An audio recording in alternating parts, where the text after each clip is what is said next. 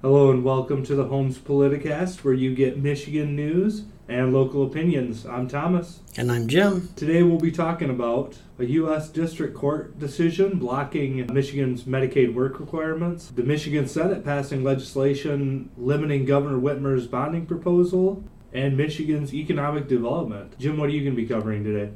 A new law which will allow people to give haircuts in Michigan without being fined, Senator Peter Lucido being fired for committee, and Gretchen Whitmer endorsing Joe Biden for president. All right, well, let's jump into our first article. This one is from MLive. U.S. District Court blocks Michigan's Medicaid work requirements. The article is by Julie Mack. It starts off A federal judge in Washington, D.C. has issued a partial summary judgment blocking Michigan's new Medicaid work requirements based on a higher court's decision on similar requirements in other states. Today's ruling means Michigan cannot enforce the work requirements which went into effect January 1st.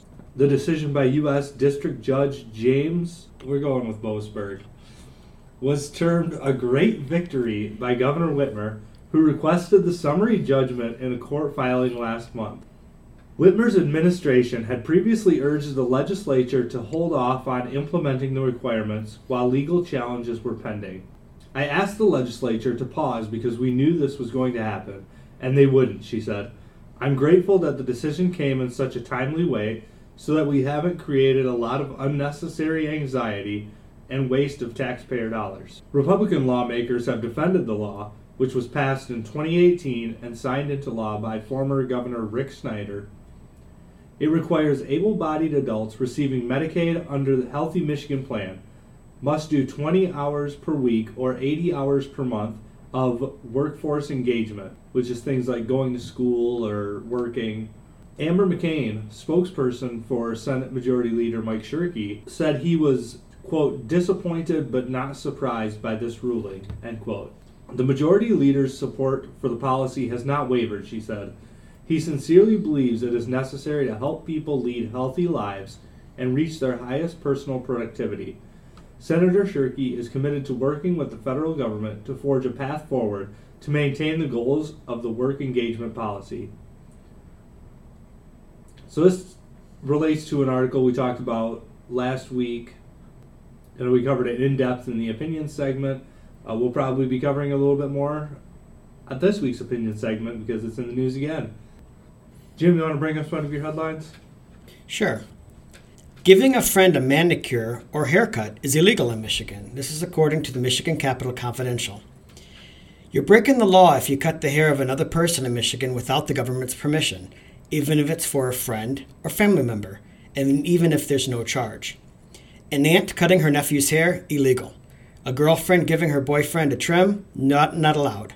And teenage girls giving each other manicures, they're all committing misdemeanor crimes according under Michigan law. That's according to the state statutes imposing licensure requirements on barbers and cosmetologists.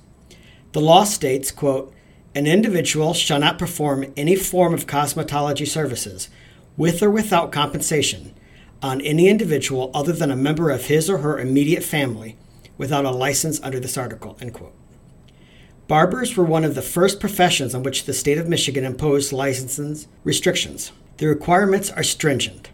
Getting a barber's license here requires an individual to take 1,800 hours of classroom and practical training, and that's down from 2,000 hours required a few years ago. These are among the nation's most restrictive occupational licensure mandates in terms of the number of training hours required. It is nearly eight times the number required to get a New York license, to cite one example. And that's after the would be practitioner has paid in the neighborhood of $12,000 to $20,000 in tuition to a barber school, according to Damon Dorsey, president of the American Barber Association. Dorsey told Michigan Capital Confidential the amount of time and debt associated with becoming a licensed barber has led to more unlicensed people providing the service illegally in their homes. The facts back this up. In 2018, there were 83 complaints filed with the state against barbers, and most of them were complaints about someone operating without a license. The ABA has gotten countless complaints from students on the cost of barbering school and time it takes to get a barber's license, Dorsey said. As it is, many people forego getting a barber's license and just cut hair in their kitchen and basement, as they refuse to be strapped down by debt and spend two years of their lives qualifying for a barber's license.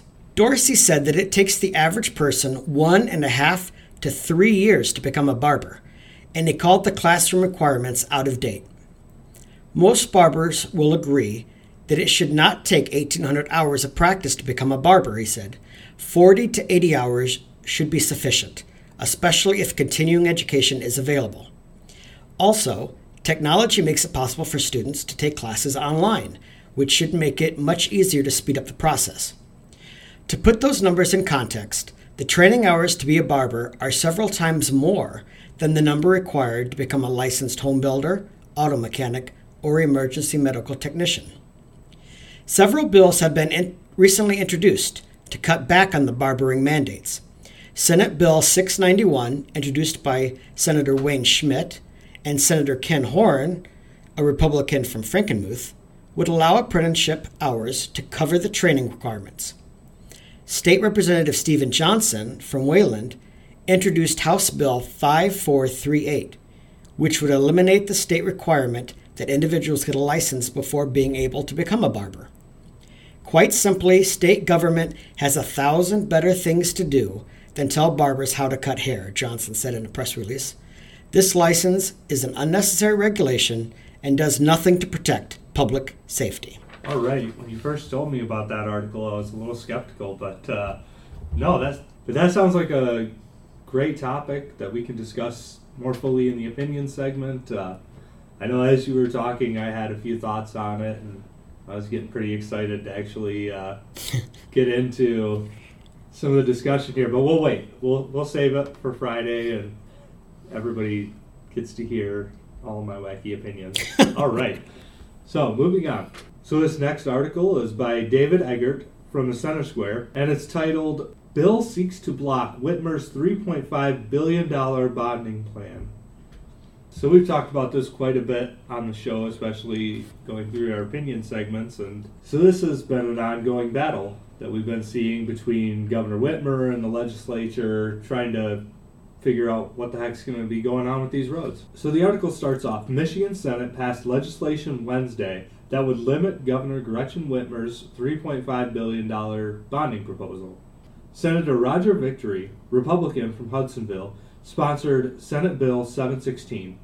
The bill seeks to require the State Transportation Commission tell the House and Senate a minimum of 30 days before it plans to borrow more than $100 million or issue over that amount in transportation bonds. Under the bill, the legislature could reject those bonds within 30 days via concurrent resolution. This reform would reestablish necessary checks and balances when it comes to how we prioritize the use of taxpayer dollars, Victory said in a statement. Michigan is currently spending over $200 million each year on transportation bond payments, but the governor has decided to add even more to our state debt by issuing $3.5 billion in bonds, which will cost Michigan families more than $5 billion to pay off. The rest of the article is pretty straightforward. Obviously, Whitmer is not a big fan of this bill. A Whitmer spokesperson told the Center Square that the governor's office opposes Senate Bill 716. So we'll keep you guys up to date on everything that's going on with that. You know whether whether Whitmer gets her 3.5 billion dollars in funding for eight percent of the roads. We're we're gonna find out. So that'll be interesting. Uh, Jim, you want to bring us your next headline? Yes, this one, this headline's from the Detroit Free Press, and it reads Senator Lucido fired from committee, ordered to take training after harassment investigation. An internal investigation of State Senator Peter Lucido, conducted after several women lodged sexual harassment complaints against him, has concluded that the Shelby Township Republican engaged in inappropriate workplace behavior. The investigation concluded that Senator Lucido's conduct demonstrates an unfortunate pattern of behavior that requires little to no interpretation to be understood as inappropriate workplace behavior. The investigators concluded in a report turned over to Senate leadership. As a result of the report, Senate Majority Leader Mike Shirkey has removed Lucido from the Advice and Consent Committee, where he served as chairman, and ordered the Macomb County lawmaker to participate in additional workplace training. The committee reviews appointments made by Governor Whitmer and in recent weeks has rejected two of her appointments to the National the Natural Resources Commission. Lucido will remain as the chairman of the powerful Judiciary Committee and member of the Elections and Ethics and Oversight Committees. We place a high priority on ensuring the Senate is a safe work environment. We endeavor to foster a culture where senators, staff, and members of the public feel comfortable and secure to interact with one another, free from inappropriate behavior, Shirkey said in a statement. We have a responsibility to be aware of how our words and actions are received, regardless of intent or interpretation. We take accusations of inappropriate behavior in the workplace very seriously. It is my sincere hope that this experience will help serve as motivation for us all to do better and be better in our personal interactions and our public discourse. Senator Mallory McMorrow, who issued one complaint, said she thought the investigation was incredibly fair and thorough. It's validating to know that your reports were taken seriously and considered credible, she said. My hope is that it gives more women comfort in knowing that you have recourse and a path forward. Things have already started changing in Lansing, McMorrow said. She said she has had frank discussions with male colleagues in, on the issue of workplace behavior, and one female lobbyist told her, quote, that people are going out of their way to be cognizant of how they're physically interacting with people she's noticed significantly more handshakes and less hugs and kisses on the cheek. Lucido did not return phone and text messages from the Free Press to comment on the investigation. All right, thank you for that, Jim. We'll uh, we'll be discussing that one definitely more fully in our opinion segment. That's a case that we've been keeping our eye on. So our next article comes from the website Mighty Michigan. So Mighty Michigan is a pretty good source of information that I've found they describe themselves as a nonpartisan organization. They don't focus on candidates or elections at any level. They say we welcome everyone that is focused on taxpayer issues that impact family budgets, quality of government services, and wasteful spending, regardless of party affiliation. And I pulled one of their articles called Michigan's Personal Income Growth Beats Every Surrounding State since passing right to work. So this bit of a controversial uh, subject. I know there were many people not in favor of right to work. So the article says Michigan has been home to the best economic growth in the region over the past decade. And it's clear tax and labor reforms have helped drive that success. Case in point, since Michigan's right to work law took effect in March 2013, Michigan's personal income growth has outpaced every surrounding state, even after accounting for a recent slowdown due to the auto workers' strike. Data from the Bureau of Economic Analysis shows Michigan personal income has jumped nearly 30% since 2013, beating out Wisconsin at 28.7%, Indiana at 27.1%, Ohio at 26.2%, and Illinois at 24.8%. Michigan should look to what drove its last decade of success to chart a course for the future, locking in gains and spurring further growth. Michigan has an opportunity to lock in additional tax reforms now that the government revenues are strong. Unfortunately, Governor Gretchen Whitmer has signaled support for a progressive income tax hike. Progressive taxes are a strategy that other states have been rejecting and that damaged the economy in Connecticut the only state to move to the system in the past 30 years. One Michigan activist group is pushing to get a $1.5 billion progressive income tax hike on the ballot in 2020. The only other state in the region moving toward a more progressive income tax scheme is Illinois. Whitmer has also advocated for a major increase in Michigan's gas tax to fund more road construction. Michigan has been funding updates to its transportation network with general fund sources, so any gas tax increase should be coupled with an equivalent decrease in the state's sale tax rate. so that Michigan taxpayers are not paying more in total taxes. While it makes sense to fund roads with the motor fuel taxes, it does not make sense to hit Michiganders with a tax hike. So I want to read this entire thing. The, the article goes on to talk about further Michigan tax changes and tax reforms and the slowed growth in the auto industry and how that you know factors in. But I thought it was a really good piece. Um, just one that I definitely wanted to cover, especially, you know, in the opinion segment. I know we talked about that, the graduated income tax hike last week. Um, so this is a good follow-up piece for that. So I'm looking forward to talking more about that. Uh, Jim, you want to bring us your last article? Yes, this one also comes from the Detroit Free Press. It's Whitmer endorses Joe Biden for president and joins his national campaign. Michigan Governor Gretchen Whitmer on Thursday endorsed former Vice President Joe Biden for the Democratic national nomination, adding to Biden's momentum ahead of Michigan primary next Tuesday. He's got my enthusiastic support and my vote on Tuesday, Whitmer said on the Morning Joe program on MSNBC. Whitmer is also joining the Biden campaign as one of four national co chairs, the Biden campaign announced. Whitmer has repeatedly said she is unlikely to or had no plans to announce an endorsement ahead of the primary, but that changed after Biden's strong performance on Super Tuesday. On Morning Joe, Whitmer cited Biden's support for expanded health care under the Affordable Care Act and his support for the auto industry bailout during the Great Recession. She also said he is the best candidate to focus on getting things done and the dinner table issues she believes were key to her own election success in 2018. On health care, Whitmer cited her own struggles dealing with health insurers when her late mother was ill with brain cancer 18 years ago. That's personal to me, and I commiserated with Joe about that, she said, noting that Biden lost his son Beau to brain cancer. Whitmer said 700,000 Michigan residents have obtained expanded Medicaid coverage under the Affordable Care Act signed into law under former President Barack Obama. When Michigan needed help, Barack Obama and Joe Biden had our backs, she said.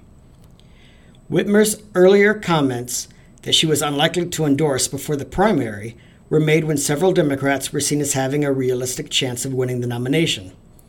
Super Tuesday recast the Democratic contest as a race between Biden and Vermont Independent Senator Bernie Sanders. Respectively, they represent the moderate and the more progressive wings of the party.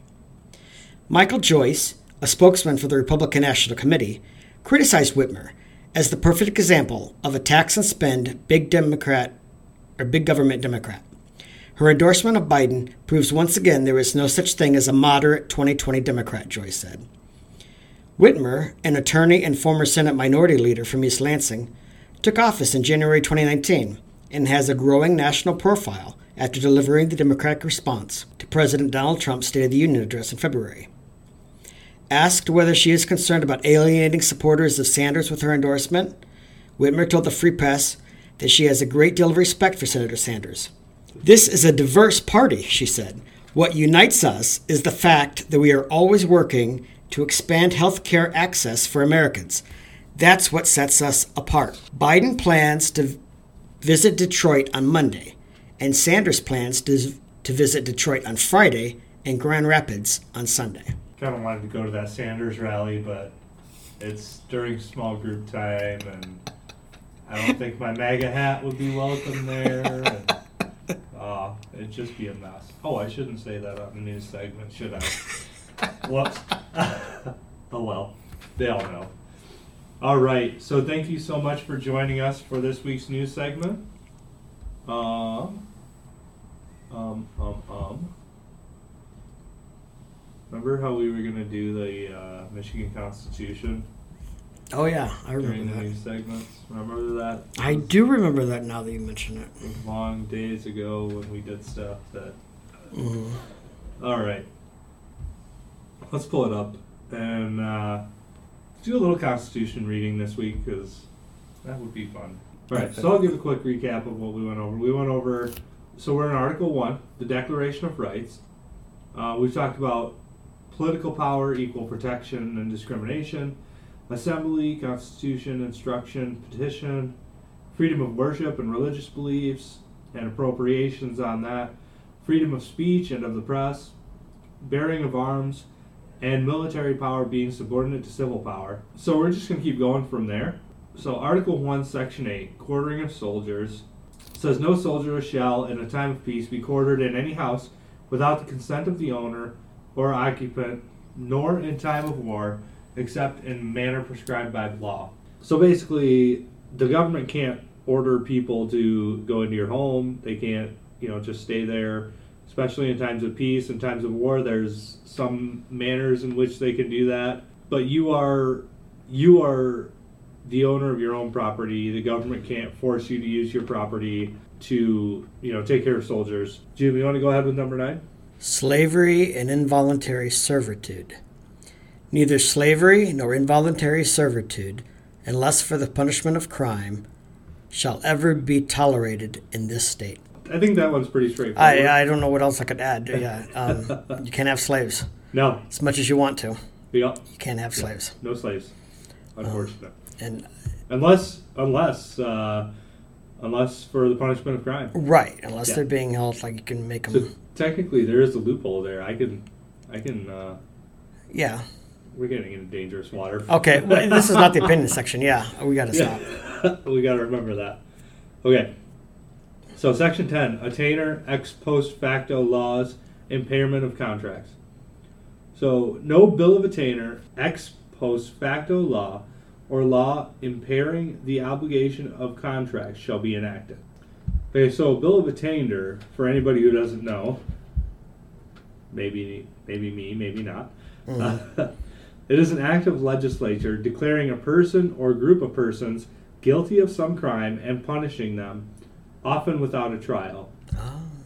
So you can't just Round up people. yeah, yeah. The legislature can't say, okay, this is all of a sudden a crime. All you people are guilty mm-hmm. of it. Yeah. Uh, we're punishing you now.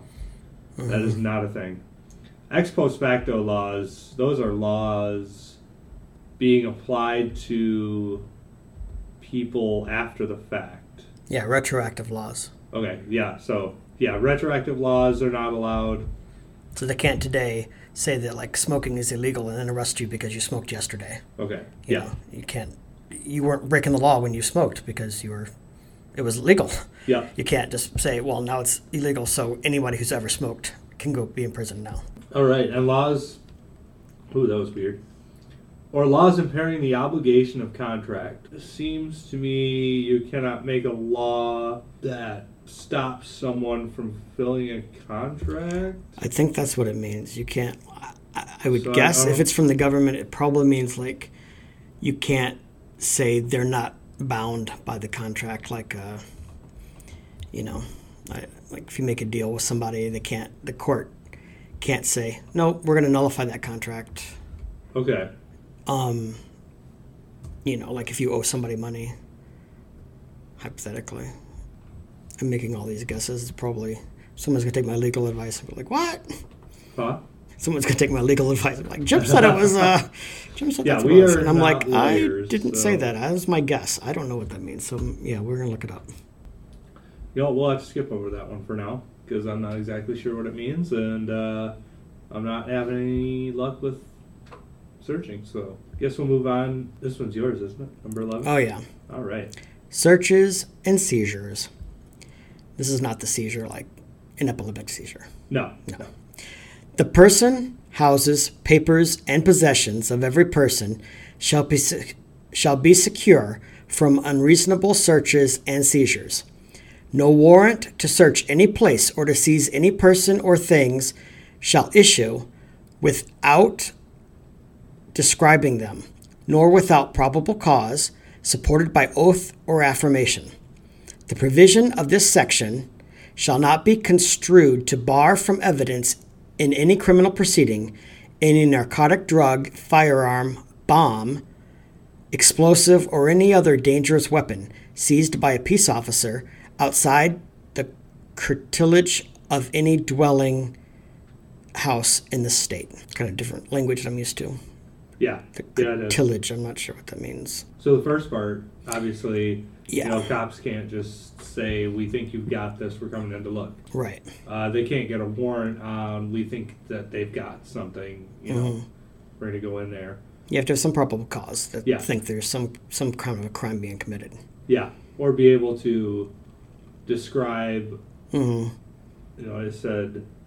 Um, no warrant to search any place or to seize any person or thing shall issue without describing them. So Right, they've got to have a description of what they're looking for. Right. They can't just say, "Hey, we think you've got you know you've got illegal stuff in your house." Yeah, You know, come in and blanket anything that they find. right. No, without probable cause. You know, support by oath or affirmation. So I think the second part is just saying you cannot use this to bar from evidence. I think the second part is saying if the cops go in looking for something hmm and they find a bomb or an explosive or other dangerous weapons, that that will not be exempt Right. because they weren't looking for it, That's what I think too. but only if there's looks like if, if there's criminal proceedings involving those things. Right. So they can't just say, "Oh, we think you've got, you know, a rocket launcher in there. We're going to go in mm. there and take it." Right. if they if you're I don't want to say this absolutely, but it looks like if you if you're involved in a case where a gun was used, they go in looking for something else, they find another gun or they find something you're not supposed to have in your house. Mhm. I think that would be where they're like, ah, no, we can use that as evidence, even though we didn't, you know, we didn't know for a fact that you had it, or Right. we, you know, we found that and it's related to your case. So. Mhm. I think that's just a uh, part in there saying, but the government does have some rights for search and seizure. Right. If if they're investigating something else, and then they come across a meth lab, you can't say your warrant said you were looking for Yeah. this, and you can't you can't arrest me for making meth.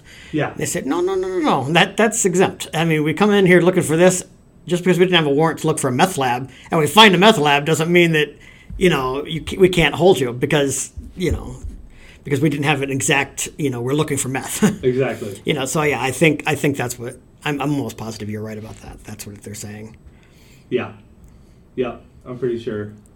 I'm at least I'm hoping that's what it. You know, we need a lawyer to come and explain. We do we, we do we need to bring in a lawyer i I- don't I, I bet we could find somebody we, we'll have to see about that. yeah All right, so habeas corpus is the next one. Uh, the privilege of the writ of habeas corpus shall not be suspended unless, in case of rebellion or invasion, the public safety may require it. i know it's latin for like you have the body so i think it means you have to have a reason for locking people up you can't just lock them up because we suspect you might be doing something you have to have actual you have to be charged with an actual crime That sounds about right. So habeas corpus is the writ requiring a person under arrest to be brought before a judge or into court, especially to secure the person's release, unless lawful grounds are shown for their detention. So you were there right. has to be a crime Yep. All right. So we'll be back next week with more articles. So yeah, give us feedback. Email the show. If you heard anything that we got wrong, we'd love the correction. Our email is straight news for you at gmail.com. That's all one word, all lowercase. And remember to subscribe on whatever platform you're using to listen to this. Give us a rate, and we will see you on Friday for the opinion segment. Thanks for listening.